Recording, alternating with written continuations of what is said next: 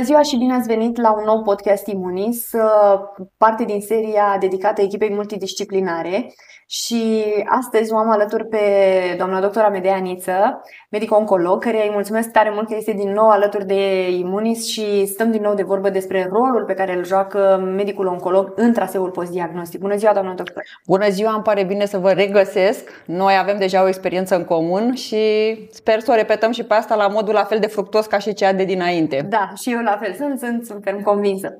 Uh, doamna doctor, din experiența dumneavoastră, cum vedeți um, rolul oncologului în perioada inițială de stabilirea diagnosticului, de intrare pe făgașul pe care ar trebui să, să intre pacientul uh, și apoi, deci odată rolul în relația cu pacientul și cu aparținătorul, dar și în uh, echipa multidisciplinară? Pentru cancerul bronhopulmonar, rolul oncologului apare ceva mai târziu, pentru că uh, primul medic care stabilește diagnosticul acesta este medicul pneumolog. El este cel care efectuează bronhoscopia, care prelevează biopsia și care practic anunță pacientul despre acest diagnostic. Rolul oncologului apare în momentul în care este îndrumat pacientul către specialitatea respectivă și în momentul inițierii tratamentului specific.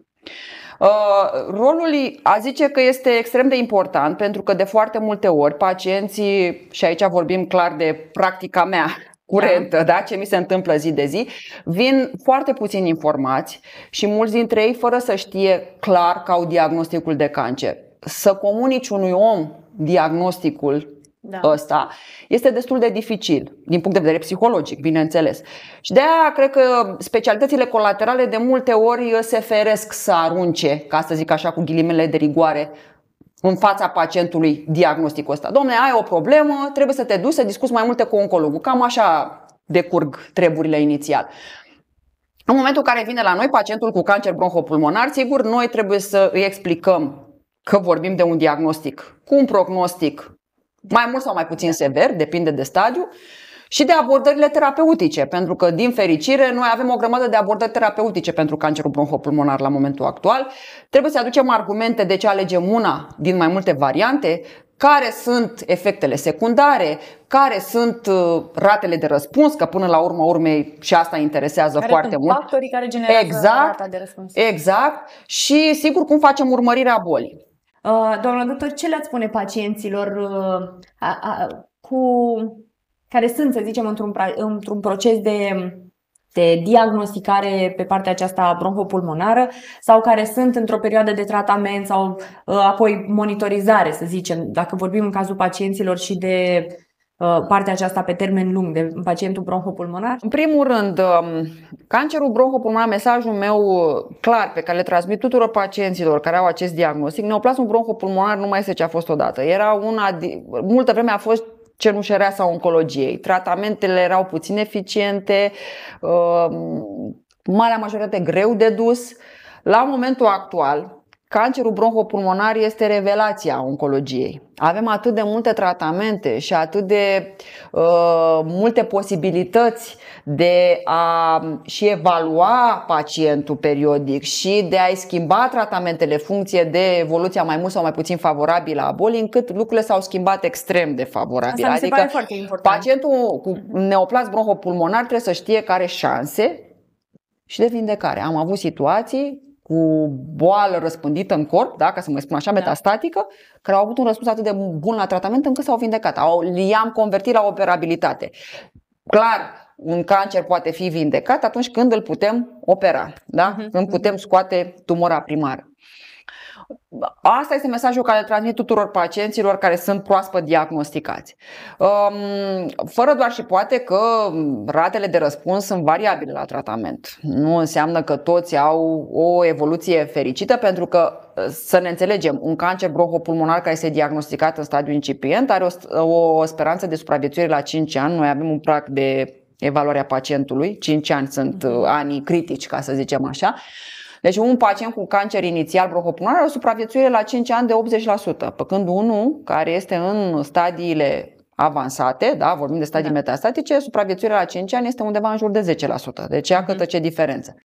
Cu alte cuvinte, um, mesajul este că acest tip de neoplasm nu mai e de mult cenușăreasa oncologiei, situația pacienților e din ce în ce mai bună și calitatea vieții pacienților prin tratamentele noi, care de multe ori sunt sub formă de pastile, spre exemplu, este extrem de bună. Rolul psihologului în echipa multidisciplinară este absolut esențial. Nu cred că la momentul actual o secție, o clinică oncologică poate funcționa în parametrii normali fără, fără un psiholog cu pregătire și cu specializare pe partea oncologică. Eu de altfel am o prietenă foarte bună cu care colaborez.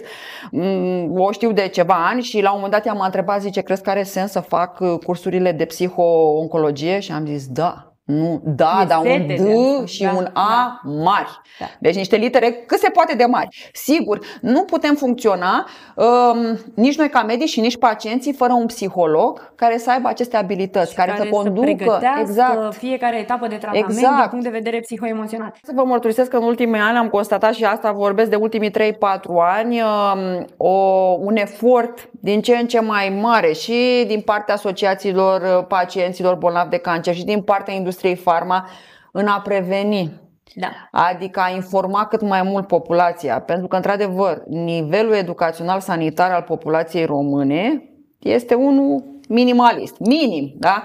Și începem, generațiile tinere, sigur, vin cu alt cunoștințe, apropo de mediul ăsta da. online în care da. circulă multe informații și bune și rele, dar oricum sunt mai informații. Oricum deschid. Exact, exact. Da, da, exact. da. Pentru cancerul bronhopulmonar lucrurile sunt și mai complicate. Pentru că acest cancer oricum este simptomatic doar în stadiile finale. Uh, o evaluare pneumologică de multe ori nu arată nimic în stadiile inițiale, da. adică trebuie să fie extrem de norocos. Și atunci programul de screening, dacă pentru cancerul mamar există, pentru cancerul bronhopulmonar încă nu avem. Și apropo de comunicare, cum, uh, cum ați optimizat sau cum ar, ce ar trebui să știe pacientul în ceea ce privește comunicarea între echipa multidisciplinară, dar și între, între membrii echipei multidisciplinare, dar și între echipă și pacient sau aparținător. Acum o să începem o mică discuție despre echipa multidisciplinară, pentru că echipa multidisciplinară în oncologie constă așa. Ideal ar fi. Dintr-un medic imagist, dintr-un medic chirurg, un medic oncolog cu specializare pe oncologie medicală, un medic radioterapeut, un psihoterapeut, un nutriționist. Această echipă este ideală. Noi am și, introdus și un fizioterapeut. Și un de, minunat, de, super, de, sigur, de recuperare. recuperare. Cum da.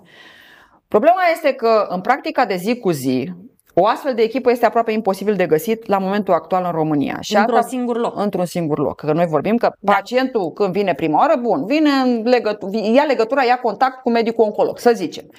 Pe care oncologul spune, domnule, stai că trebuie să organizăm un tumor board sau o echipă multidisciplinară.